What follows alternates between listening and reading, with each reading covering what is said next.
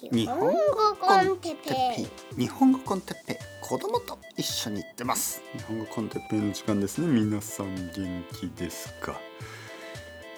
今日は冷たくて美味しいみかんについて。はいはいはいはい。皆さんこんにちは。日本語コンテッペイの時間ですね。元気ですか、えー、僕は今日も元気ですよ。あのーまあ前回前々回。まあなんかおしっことか鼻くそとかそんな話が多かったですね。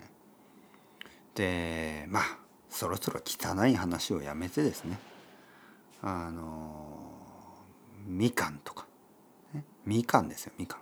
美味しいみかんの話。まあまあまあまあ。あの僕の家が寒いという話をあの今まで何度もしましたよね。まあいろいろな例を出して僕の家の寒さを紹介しました。特にあの台所ね。えー、例えばオリーブオイルが凍ってしまう。例えばバターが溶けない。まあそういういろいろなあの寒い証明 寒さの証明をしてきましたね。僕の家がどれだけ寒いか。僕のその台所がどれぐらい寒いかっていうのをまあ自然科学というか。まあみんな知ってますよね。オリーブオイルが凍るっていうのはまあそれぐらいの寒さだしバターが溶けないっていうのはそれぐらいの寒さでしょ。ユニバーサルなあのことがありますよね。全ての国で同じでしょ？いえいえ先生僕の国ではあマイナス20度でもオリーブオイルは固まりませんとか。僕の国ではマイナス20度でもマイナス20度はないか、えー、0度0度でもバターは溶けますとか。まあそんなことはないでしょ。全てのあの世界中の国で、えー、ある程度の温度になるとバターは溶けるしある程度の温度になるとオリーブオイルは固まりますよね。まあそんな感じで僕の家のキッチンが寒いというね、えー、説明をしてきました。でまあもう一つね、まあ、その悪いことじゃだけじゃなくてあのいいこともありますよ、まあ、その寒さは変わらないんですけど台所が寒いことによっていいこともありますよっていう話を今日はしたいと思います。これはですねまああのみかんとか、えー、バナナとかりんごをそういうフルーツですね。フルーツをもちろん台所に置いてあるんですけどまあいろいろいいことがある。みかんは冷たくて美味しい、あの僕の子供が言うんですよね。みかん冷たくて美味しいで それを聞いた時に僕はちょっと悲しくなりましたね。あのみかんが冷たいっていうことはあの台所が寒いっていうことで、えー、僕がまああの実家ですね僕の両親の家でみかんを食べる時にこんなに冷たいみかんじゃなかったですよね。やっぱりなんか部屋がもっと暖かかったんで僕の家は古かったったのであのいろいろ新しくしたんですよね。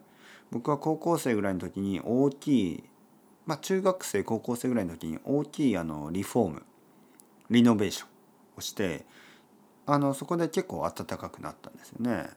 だから僕が子供の時は確かに寒かったんですけどまあ今ね今実家に戻るとそんなに冷たいみかんはない。まああの僕の子供はあのなんかこう僕が子供の頃ね昭和の時代を生きてるような感じですよ。まあこの家ね僕が住んでる家って本当にあの昔の日本人の家みたいな感じですよね。昔の日本は全部こんな感じでした。台所は寒いしあの部屋も寒い。でこたつがあってでこたつの中であのみかんを食べる。温かいこたつの中で冷たいみかんを食べるっていうのがまあ昔のスタイルですよね。それをあの2023年になっても続けているというのがあの僕の家族ね僕の 僕ですよ。はい、それであの僕と子供にはちょっとあのまあルーティンがあって毎日お風呂に一緒に入るんですけど温かいねどちらかといったら熱いおお風呂お風呂に入る。そしてお風呂の中でみかんを食べるんですよね、えー、体は温かいお湯の中。そして冷たいみかんを食べる。そうすると「おいしい」冷たいみかんおいしいね。と子供がこう純粋なあの顔で言うんですよ。純粋な表情でそれを見て僕はまあ嬉しいような悲しいような。はい。あの気がするんですよね。まあ、いつかはもう少し台所の温かい家に住みたいなと思いながらもまあ今の瞬間を楽しむ。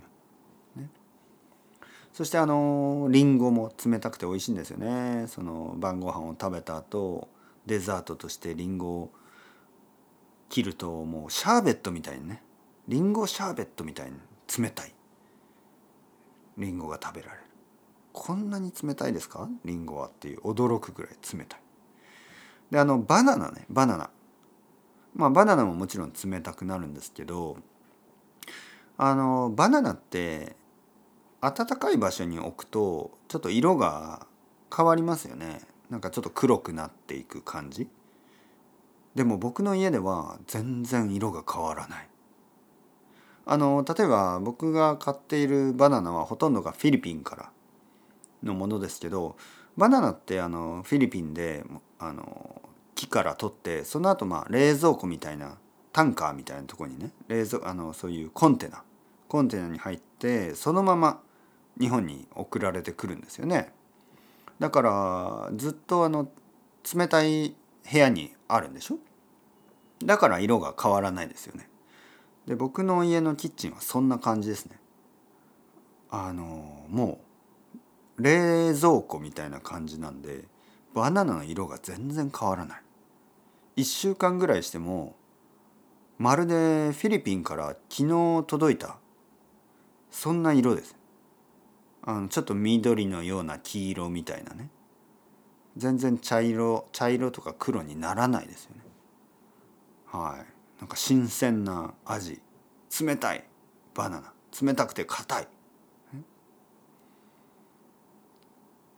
なんとなく冬になると冷蔵庫が意味がない気がしてきますよね。もう牛乳も外の外でいいんじゃないのかとか。